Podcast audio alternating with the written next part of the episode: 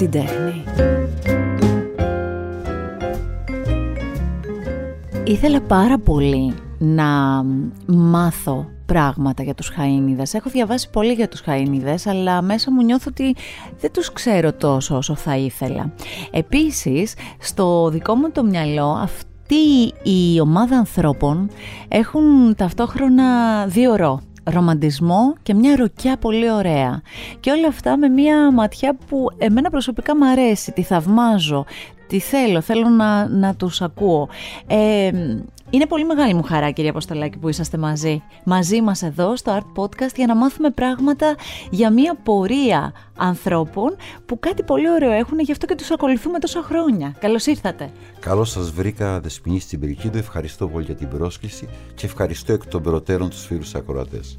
Να είστε καλά. Ε, είχα την εξής απορία όταν μίλησα με συνεργάτες σας. Λέω, μου λένε θα έρθει ο κύριος Αποστολάκης, θα λέει πολύ ωραία αυτά, θα σου πει για την ιστορία των Χάινιδων.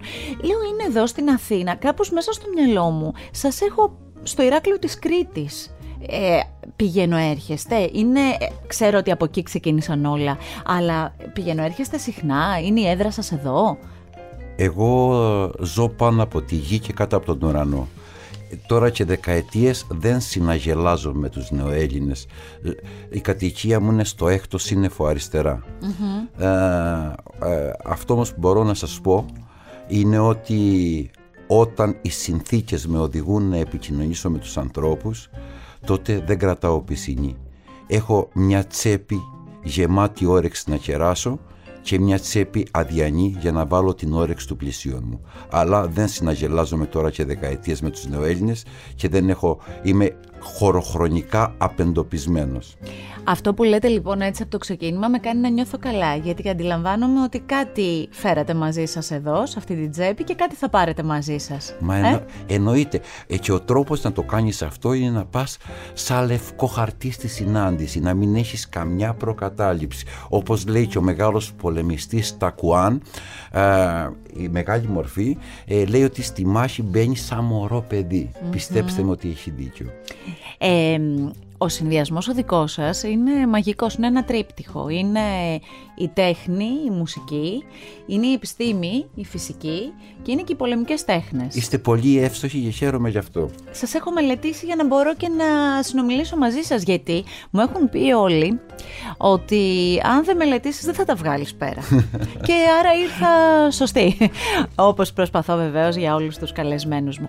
Ε, δύο πράγματα θέλω να, να κάνουμε. Από τη μία θέλω να γνωρίσω καλύτερα εσάς που είσαστε από τους ανθρώπους που γεννήσατε τους χαΐνιδες και μείνατε πιστός στους Χαΐνιδες και από την άλλη πραγματικά θέλω να δούμε την ιστορία των Χαΐνιδων. Ε, μπορούμε να τα πηγαίνουμε και παράλληλα. Ή μπορώ να, σας, να τα συμπτύξω όλα δεν θέλω να τα συμπτύξετε, θέλω να τα ζήσουμε όλα. Γιατί νομίζω ότι έχετε αυτά τα δύο ρο που σας είπα, το, από τη μια, μια ρομαντική, εγώ τουλάχιστον έτσι το νιώθω. Ε, η ε, Δεσποινής στην Πριχίδου, η ομορφιά είναι στην ψυχή αυτού που τη βλέπει. Να είστε καλά να τη βλέπετε παντού. Σας ευχαριστώ. Ε, οι Χαΐνιδες στη δική σας ζωή, πώς γεννήθηκαν, σε ποια ηλικία πάνω κάτω με την έννοια του, στα φοιτητικά σας χρόνια.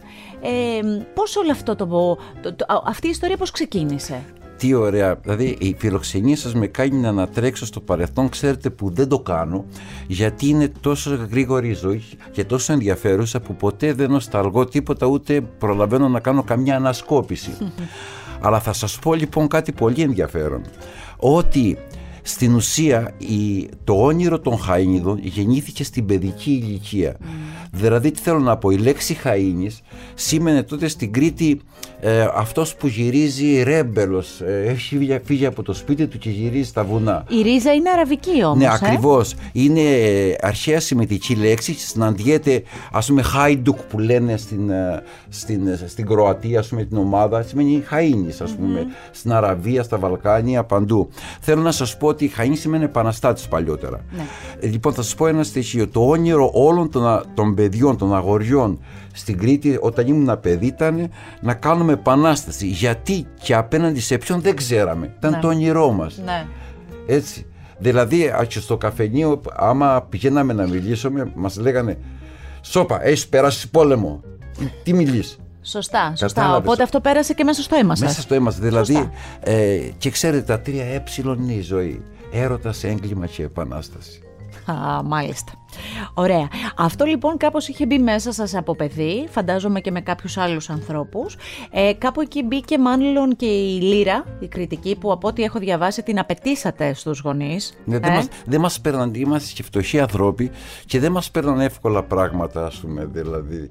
Τώρα, ε, ξέρετε, οι κοινωνίες της αυθονίας είναι πολύ πιο επικίνδυνες από τις κοινωνίες της στέρησης γιατί με τη στέρηση καταλαβαίνεις την πραγματική ανάγκη ενώ όταν τα έχεις όλα δεν εκδηλώνεται ε, το αρχαίγωνο αίσθηκτο που σε καλεί. Σωστό. Το δέχομαι αυτό, το, το πιστεύω και εγώ απόλυτα, αν και δεν έχω ζήσει πράγματα ε, ακραίας σε κομμάτι στέρησης. Παρ' όλα αυτά, ένα παιδί λοιπόν που ζητάει την λύρα για να τη μάθει, να την κρατήσει στα χέρια του και να εκφραστεί προφανώς μέσα από αυτήν, ε, εκεί που ήσασταν εσείς και στα χρόνια που ήσασταν εσείς, ε, τι θα την κάνατε τη λύρα; Να σας πω τι εννοώ ίντερνετ δεν υπήρχε για να, να μάθετε να παίζετε. Υπήρξε κάποιος που να σας δείξει πώς να παίζετε; όχι, δεν υπήρξε γιατί εκείνη την εποχή στο χωριό δεν είχαμε λιράρι. Ε, αλλά είχαμε ένα λαουθιέρι ναι. στο χωριό. Ε, οπότε, να σας πω την αλήθεια, δυσκολευόμουν. Ε, από την άλλη μεριά δεν είχα και κασετόφωνο τίποτα να ακούσω.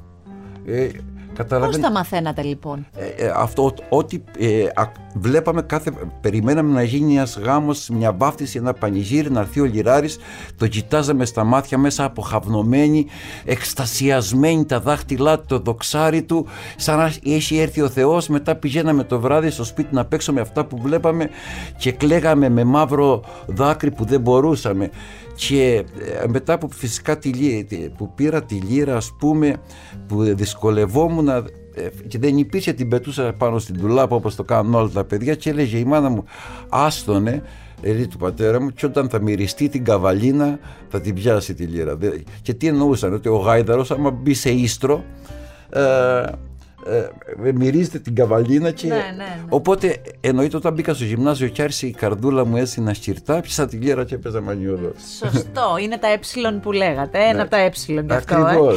Να σας πω λίγο κάτι, ε, υπήρχαν άλλοι συμμαθητές σας, άλλα παιδιά που θέλανε και αυτά να ακούσουν Όχι, μουσική, τότε, να παίξουν. τότε με λέγανε καθυστερημένο που έπαιζα λίρα, διότι ήταν τότε τη μόδα το αντίσκο και εγώ με λέγανε καθυστερημένο. Δηλαδή με κοιτάζανε με πολύ ήκτο ας πούμε, και πολύ περιφρόνηση που έπαιζα λύρα. Σαν να είχα έρθει ας πούμε, από, το, από την αρχαία Ελλάδα, ξέρεις. Υπάρχει τώρα, να σας πάω και λίγο στο τώρα, υπάρχει τώρα παιδί που έχει σταθεί μπροστά σας όσο εσείς παίζετε μουσική και να σας κοιτάει με ναι. αυτά τα γουρλωμένα μάτια που είπατε ναι, ότι κοιτούσατε ναι, ναι, εσείς; Ναι, ναι, ναι, ναι. Και Σας συγκινεί αυτό; Ναι, πάρα πολύ, πάρα πολύ.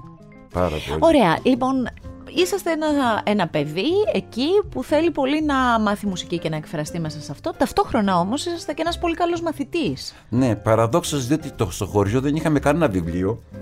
Ε, και υπήρχε μόνο ένα βιβλίο που η μάνα μου δεν μου έλεγε ποιος τον έχει στο χωριό για να μην τον διαβάσω λέει και ερωτευτώ και παρατήσω τα γράμματα. Οπότε έπρεπε να σπουδάσω χωρίς βιβλίο και να μάθω μουσική χωρίς βιράρι. Αυτό είναι δύσκολο τερέν, αλλά μάλλον το πήγατε πολύ καλά και στα δύο. Ξέρετε, η φύση δεσποινής συμπριχίδου σου δίνει ό,τι θες αρκεί να το θες πολύ. Αυτό είναι πολύ ωραίο που λέτε. Είναι τίτλος αυτό. είναι πολύ ωραίο που ακούτε. Όχι, το, το πιστεύω. Ε, όταν λοιπόν είσαστε πια φαντάζομαι στο Λύκειο, δηλαδή ναι. φτάνετε να δώσετε εξετάσεις, τις ναι. πανελλαδικές, ναι. ταυτόχρονα όμως έχετε μάθει πια να παίζετε. Ε, ακόμα μαθαίνω ε, και θα μαθαίνω. Δηλαδή, ποτέ δεν έχω μάθει στη ζωή μου τίποτα. Κάθε μέρα η ζωή μου είναι η μελέτη. Ναι, αλλά ήσασταν σε ένα επίπεδο που αρχίσατε και παίζατε μουσική. Ναι, Εκφραζόσασταν μέσα από ναι, τη ναι, μουσική. Ναι, Αυτό εννοώ. Ε, Όχι, πολλά πράγματα, μην φανταστείτε. Ωραία. Ταυτόχρονα. Αλλά δούλευα κιόλας. Δεν ήταν μόνο. Δούλευα και στο χωριό, στα χωράφια με τους γονείς ναι. μου. Ε, δούλεψα έχει τέσσερα χρόνια αυτό σε ένα φαρμακείο. Ε, δηλαδή, θέλω να σας πω ότι όλα μαζί. Όλα μαζί γινόντουσαν. Δεν ήταν σήμερα. Το παιδί λέει ότι πηγαίνοντας στα γράμματα, ότι στην ουσία πρέπει να κάνεις και να, να βοηθήσεις και στο εισόδημα του σπιτιού. Φυσικά, φυσικά, το καταλαβαίνω. όλα αυτά τα πράγματα. σε ποιο σημείο λοιπόν αρχίζει και μπαίνει η, η, πώς να το πω, το, το γλυκό αυτό μικρόβιο, το ότι να μαζευτούμε και να δημιουργήσουμε κάτι ομαδικά και να μην είμαι μόνος εγώ. Μα εγώ δεν έχω ατομική συνείδηση, ξέρετε, έχω μόνο κοινοτική συνείδηση. Θέλω να σας πω ότι τα, από, τα, από τις πιο επικίνδυνες ε, σύγχρονες φαντασιακές κατασκευές είναι το ατομικό όνειρο, η ατομική ευθύνη και η ατομική επιτυχία. Δεν υπάρχουν αυτά τα πράγματα. Δεν υπάρχει ατομική επιτυχία, αυτό που λένε η διαφήμιση, αυτό που λέει ο καπιταλισμός. Δεν υπάρχει παιδιά. Ό,τι κάνει καθένας προέρχεται από ιερές συνέργειες. Συνεργασίες είναι όλα. Ακόμη και ένας αθλητής να κάνει ένα ρεκόρ που τόσο το εκθιάζουν. Είναι από πίσω προπονητές, άνθρωποι που στηρίζουν.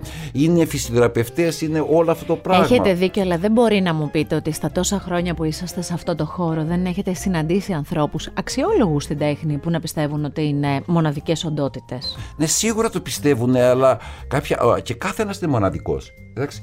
Γι' αυτό το πρώτο καθήκον του κάθε ανθρώπου είναι να θαυμάζει τον εαυτό του. Από την άλλη, από την άλλη μεριά όμως, όταν μιλάμε για, για ένα λουλούδι που ανθίζει και είναι όμορφο, σημαίνει ότι το χωράφι πρέπει να είναι καλό. Και αυτό ακριβώς λέω. Αυτό ακριβώς λέω ότι δεσποινής η ομορφιά η ασχήμια εφητρώνουν στη συνθήκη. Δηλαδή τι θέλω να σας πω; Ένας άνθρωπος μπορεί να είναι σε μια συνθήκη δηλός, σε μια συνθήκη ο ίδιος γενναίος ή ένας στρατός. Θέλω να σας πω η αρρώστια ή η υγεία είναι φυτρώνουν σε μια συνθήκη.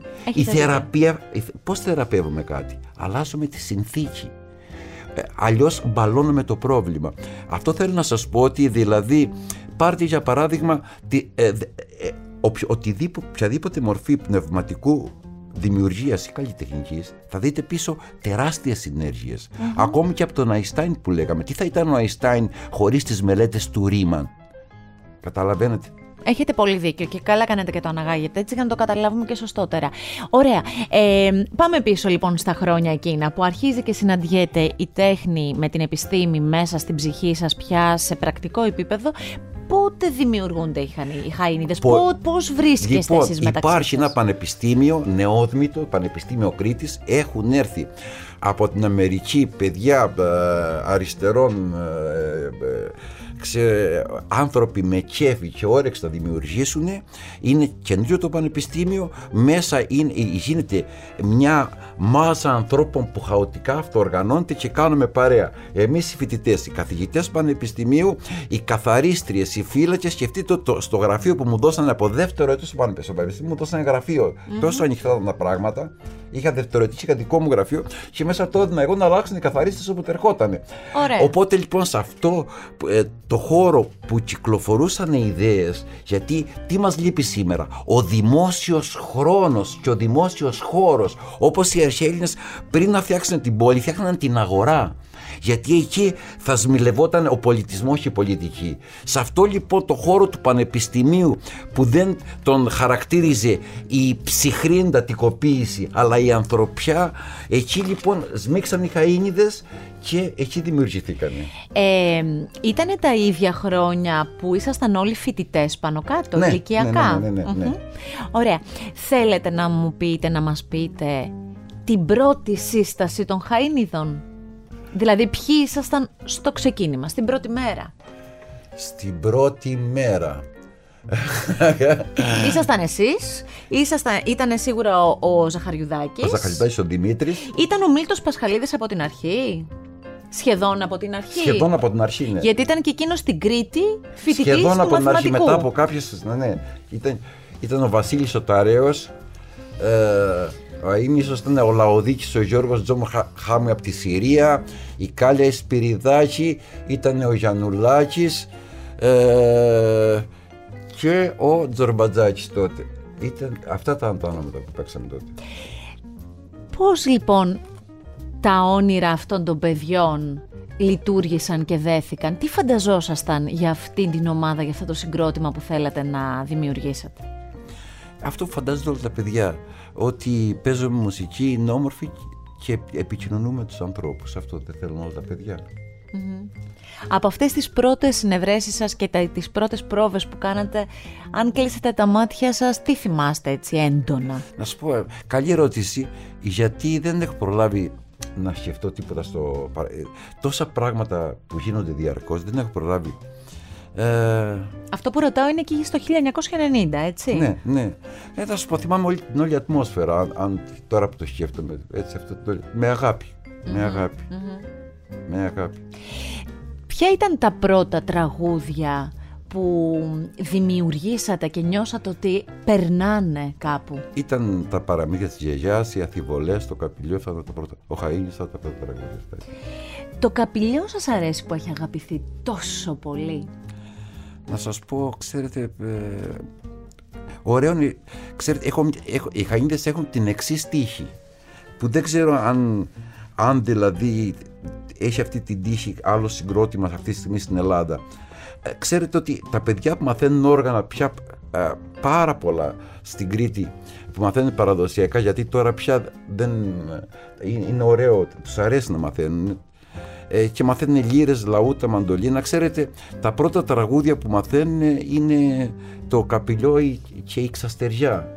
Οπότε δηλαδή οι Χαΐνιδες παρά το ότι είμαστε στην ακμή μας και δεν είμαστε πεθαμένοι, ας πούμε, ούτε γερασμένοι. Παρά τα αυτά, έχουμε περάσει στην κουλτούρα ενός λαού. Και ξέρετε, αυτό η Κρήτη δεν το δέχεται εύκολα. Δηλαδή, ε, ε, εν ζωή ανθρώπους θα τους περάσει την κουλτούρα, ας πούμε, του λαού. Αλλά έχει εκτιμήσει κατά τη γνώμη μου το ήθος και την αυτοσυνέπεια του σχήματος τόσα χρόνια ταυτόχρονα με την αδιάλειπτη δημιουργία του. Αυτό που είπατε είναι πάρα πολύ ωραίο. Είναι για μένα αυτό που στο μυαλό μου είναι οι χαΐνιδες. Αυτό που όλοι εκτιμούμε. Γιατί ξέρετε κάτι, όντως ας πούμε αφού αναφερθήκαμε για παράδειγμα στο καπηλιό, έχω ακούσει σε διάφορα μαγαζιά πια να παίζετε το καπηλιό. Έχω ακούσει διάφορες, ας μου επιτραπεί, διάφορα πειράγματα του, του τραγουδιού. Έχω ακούσει νέους να το τραγουδάνε, μεγαλύτερους να το τραγουδάνε. Έχω ακούσει στα ραδιόφωνα να το ζητάνε συνέχεια. Και χαίρομαι πάρα πολύ που αυτό το τραγούδι έχει αυτή την πορεία και ξεκίνησε από τους Χαΐνιδες. Καταλαβαίνετε, αλλά χωρίς να ισχυρίζομαι ότι τα τραγούδια αυτά τα γράψαμε εμείς. Ισχυρίζομαι ότι εμείς τα καταγράφουμε. Τα τραγούδια ανήκουν στο συλλογικό ασυνείδητο. Και ξέρετε, Δεσποινή Συμπριχίδου, για να ακουστεί ένα τραγούδι, εμείς το παίζουμε δεκαετίες μέχρι να περάσει. 20 χρόνια έκαμε ο ακροβάτης μέχρι να το μάθει ο κόσμος. 13 χρόνια έκανε η τίγρη μέχρι να το μάθει ο κόσμος. Ε, να ξέρετε ότι οι Χαϊνίδες κρύβουν πολλά διαμάντια ε, μέσα στα, στην πορεία τους στη δισκογραφική και θα τα ανακαλύψει πιστεύω Ποιο πιστεύετε ότι είναι ένα τραγούδι αυτό που λέτε διαμάντι, ακατέργαστο, ωραίο διαμάντι που δεν έχει ακόμη εκτιμηθεί όπως πρέπει. Το 99% των τραγουδιών το χάει Πώς να δικάσω μια ζωή και ένα αστέρι το πρωί που τρέμω σβήνει στο ερυπωμένο καπηλό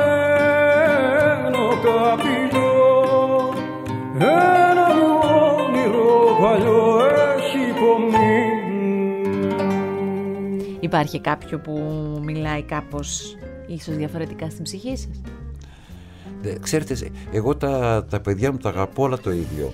Γιατί... Το περίμενα ότι θα μου το πείτε, αλλά λέω μήπως κάποιο παιδί έτσι, για κάποιο λόγο δικό σας που δεν θέλω και να μου το πείτε, κατα... χαμογέλασε κατα... μέσα σας αλλιώς. Κατά, κατά καιρούς άλλο, άλλο πλέει στη γλώσσα μου. Ναι. Ε, αλλά συνήθως τα τραγούδια αυτά δεν είμαι εγώ. Δηλαδή, οπότε ε, είναι δηλαδή τα τραγούδια σαν τις πεταλούδες. Ε, μια από την παλάμη μου φεύγουν και μετά τα ξεχνώ. Δηλαδή μετά. Δε, ναι, αλλά την πεταλούδα, τα χρώματά της και την ομορφιά της τη χαζεύεται από μακριά. Ναι, αλλά μετά που φεύγεις στον κόσμο δεν είναι καν δικό μου. Εγώ δηλαδή να σας πω, δηλαδή. Ε, η πολεμική μου ιδιότητα μου λέει ότι σήμερα αν με φιλοξενήσει στο Τάσ Μαχάλ θα μείνω, αλλά την άλλη μέρα το πρωί θα, θα πω... Φύγετε; Ναι, ναι, θα, φύγω. Η, η δουλειά μου είναι δηλαδή ακόμη και στην ομορφιά που είμαι συνδημιουργός με άλλους να σας πω γεια σου ομορφούλα μου ε, έκανα ό,τι μπορούσα για σένα φεύγω γιατί αυτό ακριβώς είναι η ζωή. Ξέρετε, η λέξη αλήθεια είναι ίδια με τη λέξη αλητία που ο Πλάτωνας την ετυμολογεί άλλη και θεία την αλήθεια. Δηλαδή θεϊκή περιπλάνηση είναι η αλητία. Ε, με αυτό που λέτε, ε, θέλω μου δίνετε έτσι μια αφορμή να συζητήσουμε το εξής. Στους Χαΐνιδες από το 1990 μέχρι και σήμερα έχουν μείνει σταθεροί άνθρωποι, εσείς, ε, έχουν έρθει και έχουν φύγει άνθρωποι. Ναι, γιατί οι Χαΐνιδες δεν είναι μια, ένα συνοθήλευμα ανθρώπων, είναι μια ιδέα. Μπορώ να σας πω μερικά μορφολογικά χαρακτηριστικά των Χαΐνιδων. Θέλω πολύ. Δηλαδή, πρώτο χαρακτηριστικό είναι ότι η ειλικρινή σχέση μεταξύ τους και μεταξύ των ακροατων Δεύτερον, η συνεχής εξέλιξη και μαθητεία. Τρίτον, η μη συναλλαγή με καμιά εξουσία. Τέταρτον, ότι δεν μπορείς να βρεις ένα δίσκο που να έχει ίδιο ήχο και με, τους, με τον άλλο ακόμη και μέσα στον ίδιο δίσκο δεν υπάρχει επανάληψη. Μεγάλη αλήθεια. Ξέρετε, η στερεοτυπία και η επαναληπτικότητα είναι χαρακτηριστικά της βιομηχανίας, της κουλτούρας που έλεγε η σχολή της Φραγκφούρτης. Ξέρετε, Βέμπερ, Μαρκούζε, Αντόρνο, ε, όλοι αυτοί. Χορχάιμερ. Ε, οπότε λοιπόν, το άλλο χαρακτηριστικό που είναι ενδιαφέρον είναι ότι οι Χαΐνιδες έχουν ε, βιβλία, αρθρογραφία, θεατρικές χορευτικές παραστάσεις, ε, συναυλίες, πανηγύρια ε, και το, ε, που δεν το βρίσκει εύκολα σε άλλη ελληνική έκφραση όλη αυτή την ποικιλότητα των εκφράσεων από όλο αυτό που λέτε και το τελευταίο, και το ναι. τελευταίο ναι, θέλω ναι, να σας ναι, πω ναι. είναι κάτι πολύ περίεργο στους Χαΐνιδες μπορείς να βρεις ακροατές από φρικιά μέχρι μητροπολίτες από πιτσιρίκια μέχρι γέρους Περιμένετε, έχω ερωτήσεις. Κρατάω το τελευταίο γιατί θέλω να ρωτήσω κάτι άλλο. Αλλά πριν από αυτό, από όλη αυτή την γκάμα ε, που αναφέρατε για τους Καΐνιδες, που είναι βασικό χαρακτηριστικό τους, εσάς τι σας αρέσει πιο πολύ; Η συναυλία, το πανηγύρι, η θεατρική παράσταση, η, θε, η χορευτική παρουσία μέσα σε αυτό που κάνετε, τα βιβλία. Τι είναι αυτό που μέσα σας γράφει καλύτερα; Δεν ξέρω, να σας πω την αλήθεια. Ε, εγώ είμαι σαν το, σαν το ερημοπούλι του ουρανού μου που με πάει το ρεύμα. Το μόνο που με ενδιαφέρει δηλαδή, ξέρετε, με ενδιαφέρει η πολυτέλεια στη ζωή. Ξέρετε ποια είναι η πολυτέλεια που έχω επιλέξει; που είναι Ελευθερία.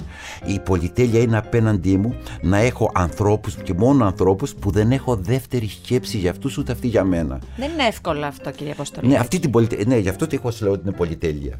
Οπότε λοιπόν, όπου και να βρεθώ, ξέρω ότι απέναντί μου έχω καθαρές σχέσεις. Άρα η κούραση είναι γλυκιά. Άρα το κέντρο μου είναι χαλαρό. Άρα αυτό που με κάνει, όσο κουραστικό και να είναι, με οδηγεί σε μια επέκταση της συνειδητότητάς μου και σε μια μεγαλύτερη ελευθερία. Ωραία. Από όλα αυτά λοιπόν που κάνετε, πού βρίσκετε αυτή την καθαρότητα πιο εύκολα; Στις συναυλίες, Εγώ.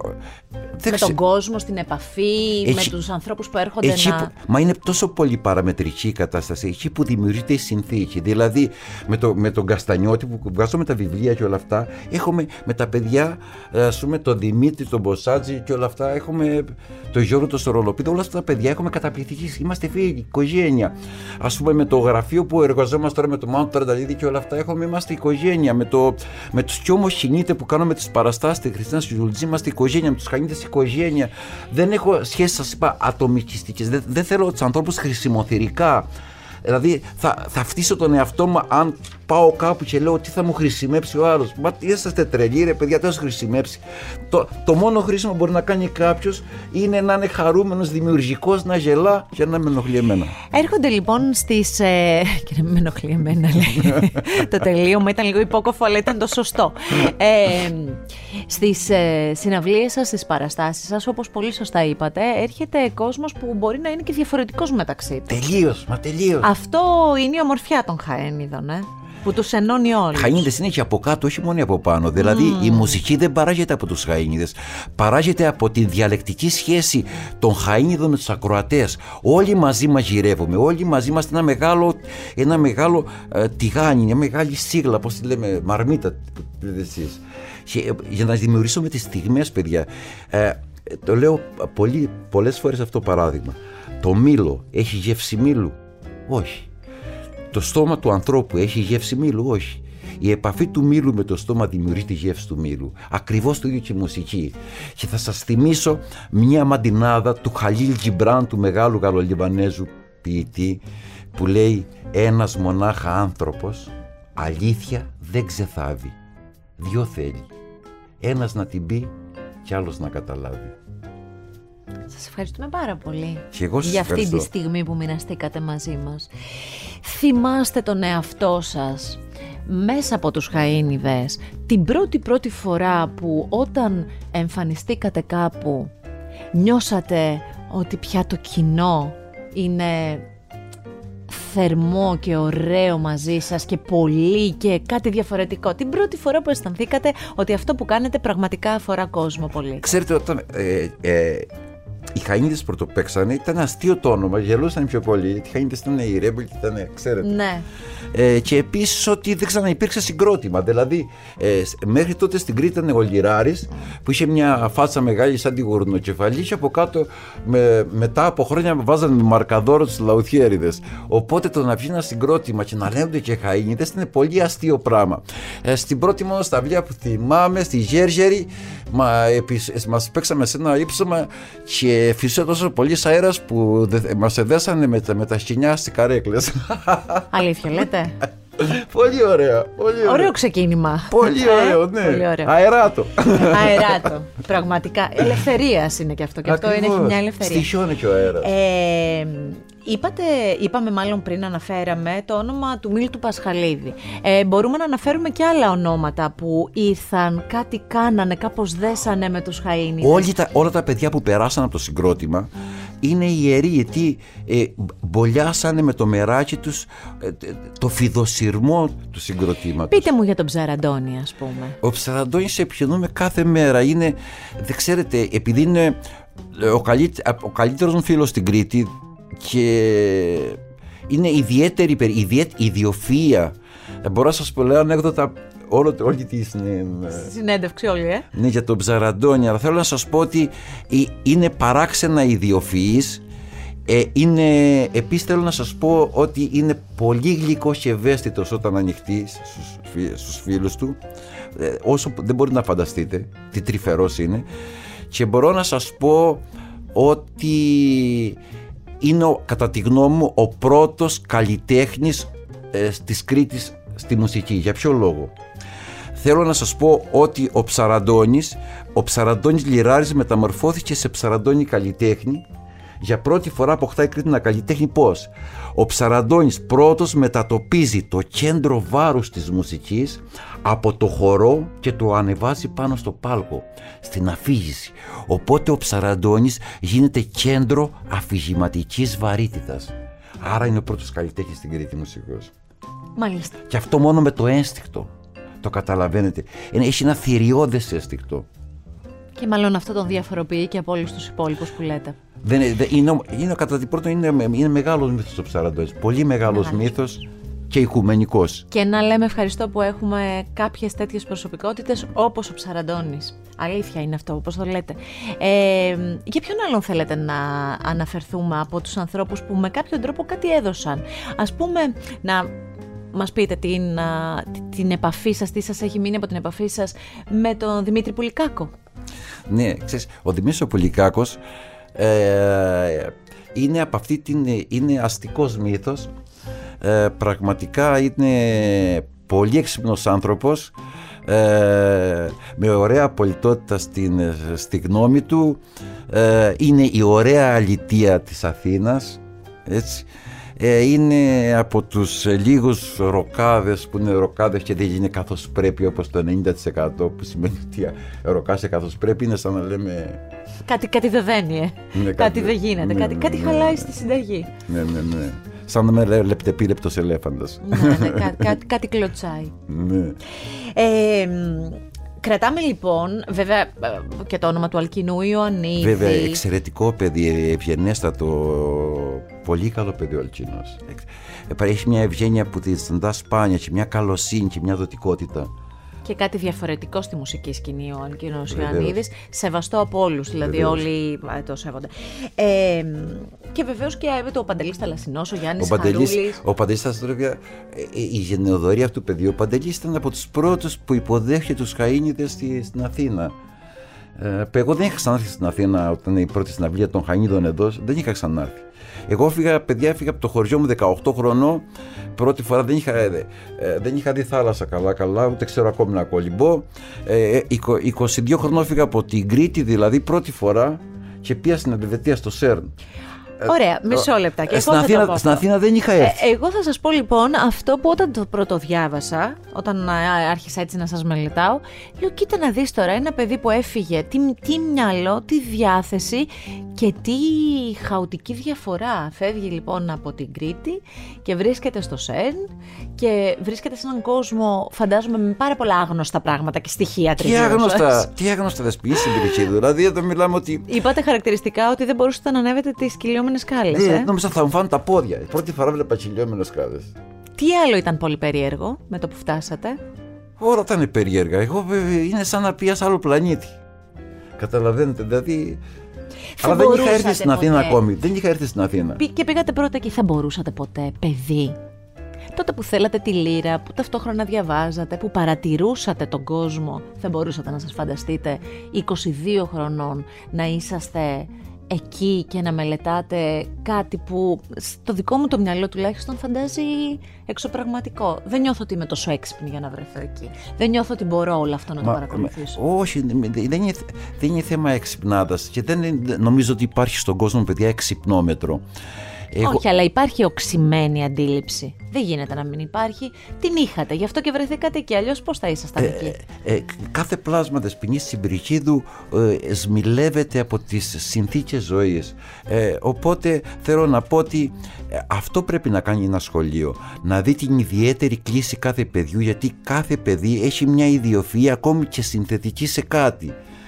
Οπότε, ε, ε, οπότε λοιπόν ο τρόπος να μην κρίνεις κανένα είναι να δημιουργήσει η παιδεία μας ανθρώπους που δεν είναι ομοειδείς και μόνο τα ομοειδείς συγκρίνονται. Οπότε καθένας αν είναι διαφορετικός δεν συγκρίνεται με κανέναν άλλον.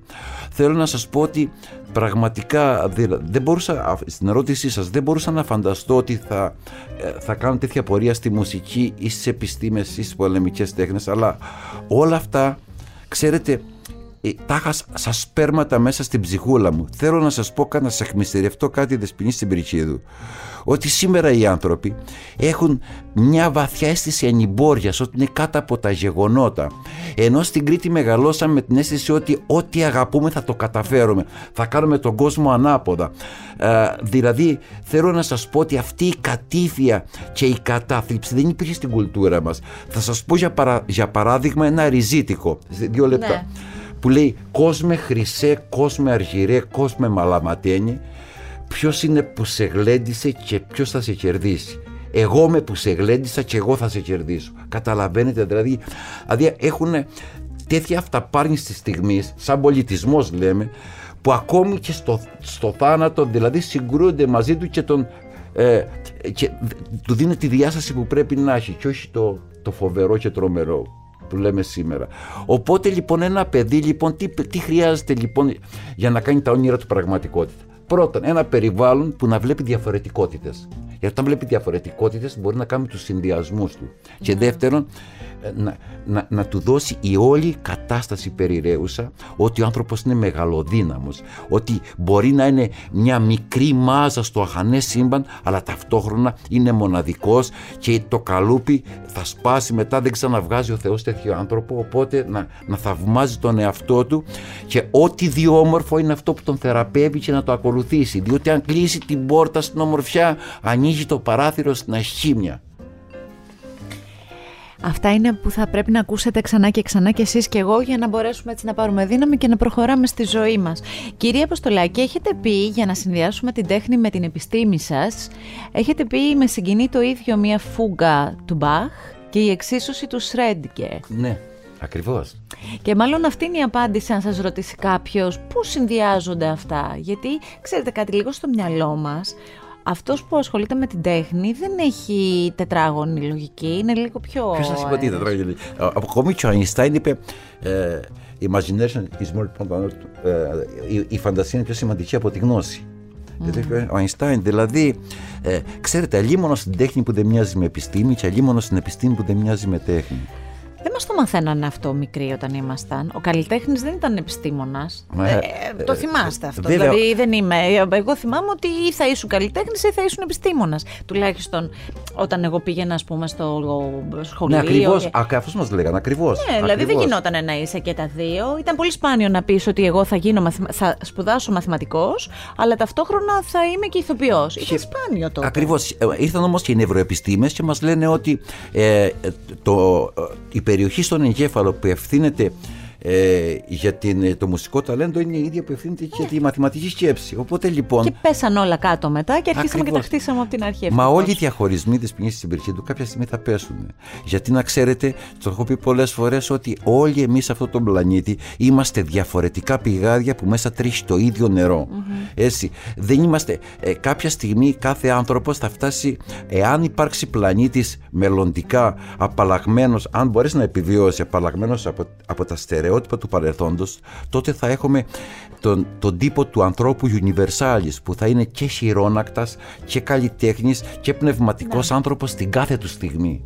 Έτσι. Ναι. Έχετε Δεν- δίκιο. Δεν θα είναι κομμένος σε φέτες. Έχετε δίκιο. Ε, μ, στην πορεία των Χαΐνιδων πότε μ, ε, άρχισε το όραμα, η σκέψη να γίνονται κάποιες παραστάσεις και να συνδυάζεται η μουσική με το χορό; Ε, στο, στο κύτταρο, ε, το κύτταρο μου παίρνει τηλέφωνο τότε το, και μου είπαν ότι ε, ξανανοίγω με το παλιό κύτταρο μου λέει γιατί είχε χρόνια να ανοίξει και θέλω με ένα τρεό να μας κάνει κάτι ιδιαίτερο. Και σκεφτήκαμε εσένα στην, από την Κρήτη. Λέω ειδικό της μου. Έρχομαι πάνω. Στο ιδιαίτερο.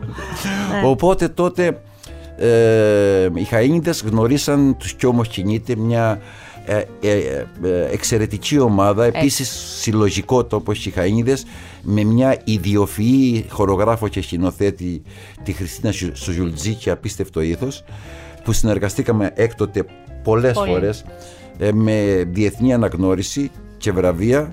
Ε, επίσης ε, ήταν τότε στο κύτταρο και ο Άθος ο δανελης ε, σε- μαζί με τα παιδιά το, από τους Κιόμος Κινείται και με τις Καΐνιδες ήταν επίσης και οι, οι Σανάδες τότε το πολυφωνικό συγκρότημα που ήταν ε, η Μάρθα η Μαυροειδή, η Μαρία η Κώτη ήταν επίσης ε, και ο, η Μάρθα η Φριτζίλα και η Μοντ Μπλαγκάλ. Σωστά, σωστά. και η Μοντμπλαγκάλ που είναι μια ιδιαίτερη συνεργασία επίσης με τους Χαΐνιδες θέλω να αναφερθώ. Είναι, ε, θεωρώ ότι είναι εξαιρετική ας πούμε, δείγμα επίσης περί αστικού πολιτισμού καταπληκτική. ε, και ε, επίσης ε, συνεργαστήκαμε σε δίσκους και συναυλίες και επίσης και με τον Θοδωρή το Ρέλο ας πούμε που μου έκανε αρμονία και αντίστοιξη Και αυτή η συνεργασία συνεχίζεται γιατί τώρα έχετε και όλα αυτή έτσι, τη φετινή άνοιξη και πάλι υπάρχουν παραστάσεις. Υπάρχουν παραστάσεις Βέβαια. που συν- θα συνδυαστεί πάλι η μουσική με το χορό που εμένα μου αρέσει πάρα πολύ Ναι. αυτό. ε, και εμένα μου αρέσει πολύ και ε, ε, αρχίζουμε τώρα ε, τέλη Μάρτη Τέλη Μαρτίου. Τώρα αυτές τις Ναι. μέρες ε, ξεκινάει και μέχρι και το τον Απρίλιο. Δρακοδόντι, μια παράσταση ε, που με τους Κιόμος κινείται και τους Χαΐνιδες στο θέατρο Ροές και θα γίνει και η παρουσίαση του κόμικ Δρακοδόντι από τις εκδόσεις Καστανιώτη Το την οποίο πρώτη κρατάω Κυριακή. και στα χέρια μου. Γιατί τηλεφωνικά με ρώτησε ο κύριος Αποστολάκης, το έχεις το δρακοδόντι; Ήθελε πολύ να μου το στείλει να το έχω στα χέρια μου. Ήθελα να το πάρω εγώ νωρίτερα για να είμαι ενημερωμένη. Τι φοβερός συνδυασμός είναι αυτός. Θα σας διαβάσω λίγο ε, αυτό που γράφει. Μου επιτρέπετε να διαβάσω Παρακαλώ, πίσω; παρακαλώ. Λέει λοιπόν ο κύριος Αποστολάκης το δρακοδόντι, μου δόθηκε, δεν το σκέφτηκα. Το έζησα αλόκοτα, μεταφυσικά, όπως ακριβώς αναπαρίσταται στο βιβλίο Ένα φθινόπωρο, ασκητεύοντας την κριτική ενδοχώρα. Είναι ένα επικό, μεταφυσικό τραγουδαφήγημα, ένα αποκαλυπτικό παραμύθι που αρχίζει με τον ήρωα να υπόσχεται στην αγαπημένη του ότι θα της φέρει του δράκοντα το δόντι. Οι περιπέτειές του ανάμεσα στο φως και στο σκοτάδι, στην τάξη και στο χάος, τον οδηγούν στην ανακάλυψη των μεγάλων, αιώνιων μυστικών της ζωής. Και ζήσαν αυτοί καλά και εμείς καλύτερα. Ε, εξαιρετική δουλειά, εξαιρετική δουλειά, Με τον Νίκος Σομπράτος που έκανε τα καταπληκτικά αυτά σκίτσα. καταπληκτικά σκίτσα. Καταπληκτικά. Και είναι αυτό που να σας πω εγώ τι έκανα. Δηλαδή, ένα από αυτά τα βράδια πριν σας συναντήσω που ήμουν και πολύ κουρασμένη, είχα βάλει έτσι κάτι να πιω και το ξεκίνησα και το ευχαριστήθηκα πάρα πολύ. Ήταν απολαυστικό. Να είστε καλά. Γιατί αγαπώ και πολύ τους χαΐδες, πάλι το ίδιο θα πω. Οπότε μπήκα μέσα σε όλο αυτό που δημιουργήσατε. Τι σκοπούς έχετε γι' αυτό; Θα κάνουμε παρουσίαση, ε, θα κάνουμε αυτό ακριβώς, θα κάνουμε ξανά Α, τώρα με την ομάδα και ομοχυνείται, αλλά θα έχει και Και παρουσίαση. την παρουσίαση με τον- που είναι graphic novel από τις εκδόσεις Καστανιώτη. Ναι. Πάρα πολύ ωραία. Ε, μ, τι έχετε σκεφτεί ακόμη για τους Χαΐνιδες που δεν το έχετε φτιάξει μέχρι τώρα; Να σας πω, ε, σ- ε, δεν συνηθίζω να σκέφτομαι. Ε, ε, ξέρετε, ο τρόπος, που, ο τρόπος που ζω εγώ είναι... Ε, ε, σπέρνω το χάος και βάζω μέσα ένα κατεργάρι. Οπότε το χάος αυτοοργανώνεται νομοτελειακά. Αλλά δεν, δεν αγωνιώ γι' αυτό. Θα, ε, πιο πολύ με ενδιαφέρει η τέχνη είναι δύναμη καταστροφής. Πιο πολύ με ενδιαφέρει δηλαδή, και ξέρετε, το χάος είναι το θηλυκό. Η αρχαίγονη μήτρα. Δηλαδή, μην υποτιμούμε το χάος. Και σα συνιστώ και εσάς, αν έχετε πολύ τάξη στη ζωή σας, αφήστε ένα κομμάτι χάους. Λέτε, ε. Ναι, βεβαίως. Το αφήστε και κάτι απρόβλεπτο, παιδιά. Μάλιστα. Γιατί μάλλον εκεί γεννιέται το καλό, το, το σωστό, ε. Το δημιουργικό, το εντυπωσιακό. Ε, κοιτάξτε να δείτε, ε, ε, ε, η ζωή είναι τέτοια. Η ζωή είναι τέτοια. Ε, όπως, ε, δηλαδή να αφήσουμε και λίγο προβλεψιμότητα στη ζωή μας. Δε, πώς μπορείς να κάνεις λέει, το Θεό να γελάσει; Να του πεις τα Τα μελλοντικά σχέδιά σου. Ναι, βέβαια. Αυτό το Ακριβώς. είχε η γιαγιά μου. ναι, μην.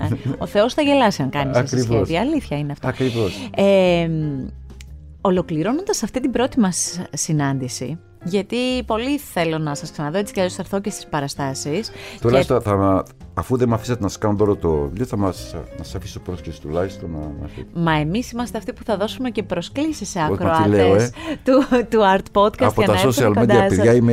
είμαι Δε- ας- δεν έχετε καμία επαφή με. Όχι, δεν έχω καμιά επαφή. Δεν, δεν έχω επαφές τέτοια πράγματα. Δεν, δηλαδή, ο- όχι πώς είναι κακά. Καλά, πάρα πολύ καλά είναι αν κανείς κάνει χρήση και όχι κατάχρηση εννοείται, σε κάθε πράγμα. Σωστά, γιατί για σκεφτείτε. Αλλά εγώ δεν έχω Εσείς τέτοια όταν πράγματα. ήσασταν μικρός δεν μπορούσατε, ας πούμε, να μάθετε λύρα. Σκέψτε να Σκεφτείτε τώρα, πόσα ή- παιδιά μαθαίνουν κάπου χωρίς το δάσκαλο, Ναι. προσπαθώντας μόνα τους μπαίνοντας στο ίντερνετ. Ναι. Έχει και καλά η τεχνολογία. Πάρα πολύ καλά. Μα Αυτή τι είναι η λέτε; αλήθεια. Εγώ έμαθα τον, τον Ταρκόφσκι και το, και το Μπονιουέλ και τον Μπαζολίνια από, τα- από την κινηματογραφική λέσχη στην ΕΡΤ, παιδιά. Και είμαι για τον Μπακογιανόπουλο, τον Γιάννη, είναι ε, ζήτο. Δηλαδή, Θέλω δύο-τρεις ερωτήσεις που να είναι έτσι προσωπικές να σας καταλάβω λίγο καλύτερα. Ναι. Αρχικά θέλω να μου πείτε, η, η, είσαστε από αυτούς τους ανθρώπους που πιστεύουν ότι οι πολεμικές τέχνες είναι εκεί όχι για να τις χρησιμοποιήσουμε, να τις ξέρουμε, Κοιτάξτε, αλλά δείτε. να μην. Κοιτάξτε, εγώ είμαι πολεμοχαρής.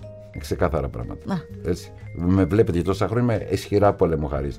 Τώρα οι υπόλοιποι ειρήνικοι πολεμιστές θα το χαρούν. Εγώ είμαι πολεμικός πολεμιστής. Ξεκάθαρα. Μ' αρέσει να σκοτώνω.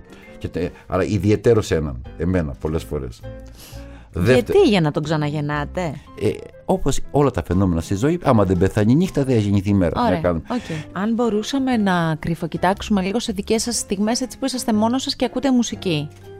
Θέλω να μου πείτε ε, κάτι που δεν θα περιμέναμε ποτέ ότι ακούτε, αλλά εσείς το ακούτε και εμπνέεστε μέσα από αυτό. Ε, εγώ, κοιτάξτε να δείτε, εγώ ακούω πάρα πολλά που μου αρέσουν. Δε, κοιτάξτε να δείτε, δεν με ενδιαφέρει ποια μουσική ακούω, αλλά πόσο το έχει ανάγκη αυτός που την παίζει τη μουσική. Ποια είναι η σχέση του με το όργανό του, ποια είναι η σχέση του με αυτό. Πηγαίνετε δηλαδή σε άλλες, σε άλλες συναυλίες πηγαίνετε; Ω, δεν μου κάνω Όχι. τέτοια πράγματα εγώ. Όχι. Ωραία. Στο σπίτι όμως όταν είσαστε Δεν μόνος ακούω σας... πεντακτικά εγώ μουσική, διότι με κάνει άνω κάτω πηγή στην περίοδο. Δεν μπορώ να καταναλώσω μουσική. Η μουσική είναι για μένα 7 μπαλτάδες που, σ- που χτυπούν τα στήθια μου και, και, και με ανοίγουν τα παλιά στήθια να βγει ο καινούριος Δημήτρης. Δεν είναι, δεν είναι εύκολο να ακούσεις μουσική. Πώς να ακούσεις εύκολα, Ε, είναι τρελό. Δεν, δεν, γίνεται. δεν, μπο- δεν μπορώ. Οι άνθρωποι πιο πολύ καταναλώνουν μουσική, οπότε και ξέρετε, δεν υπάρχει χειρότερο πράγμα από το να συνηθίζεις την ομορφιά. Σκοτώνεις το παιδί που έχεις μέσα σου, σκοτώνεις την αλλαγή σου. Ε, η ομορφιά πρέπει να περιμένεις τη στιγμή που θα ανθίσεις. Ξέρεις, ο άνθρωπος είναι τέσσερα πράγματα. Είναι, θε- Α, και αυτό ο πόλεμος μου το έμαθε. Είναι θέση, απεύθυνση, μέτρο και χρονισμός. Εάν λοιπόν η μουσική δεν μπει στο κατάλληλο χρόνο, είναι σαν να, μπει- σαν να, σαν να φτιάξει μια γκαμάρα και δεν πέφτει το μεσιανό πελέκι εκεί που πρέπει. Θα, θα, όλη η καμάρα θα υποχωρήσει. Την επόμενη φορά που θα σας συναντήσω θα έχω ακόμη περισσότερα πράγματα να μελετήσω. Γιατί όλα Δεν αυτά το που είπατε. μετανιώσατε; πρέπει- Καθόλου δεν το μετάνιωσα. Άλλωστε, έτσι κι αλλιώς μου αρέσει να γνωρίζω αυτούς που θαυμάζω και που ακολουθώ. Ε, Ενώ σαν ερεθίσματα τέχνη μου αρέσει να τους γνωρίζω για να καταλαβαίνω και άλλα πράγματα από πίσω. Ε, το ραντεβού είναι σε αυτές τις μαγικές παραστάσεις που, αν δεν έχετε παρακολουθήσει χαΐνιδες και όλο αυτό που πολύ ωραία ομαδικά οργανώνουν να το κάνετε, είναι μια άλλη κατάσταση του μυαλού, να το ζήσετε. Σας ευχαριστώ ιδιαίτερα που ήρθατε, σας ευχαριστώ ιδιαίτερα που μοιραστήκατε σκέψεις. Και εγώ σας ευχαριστώ πάρα πολύ για την υπέροχη φιλοξενία Δεσποινής Συμπριτσίδου.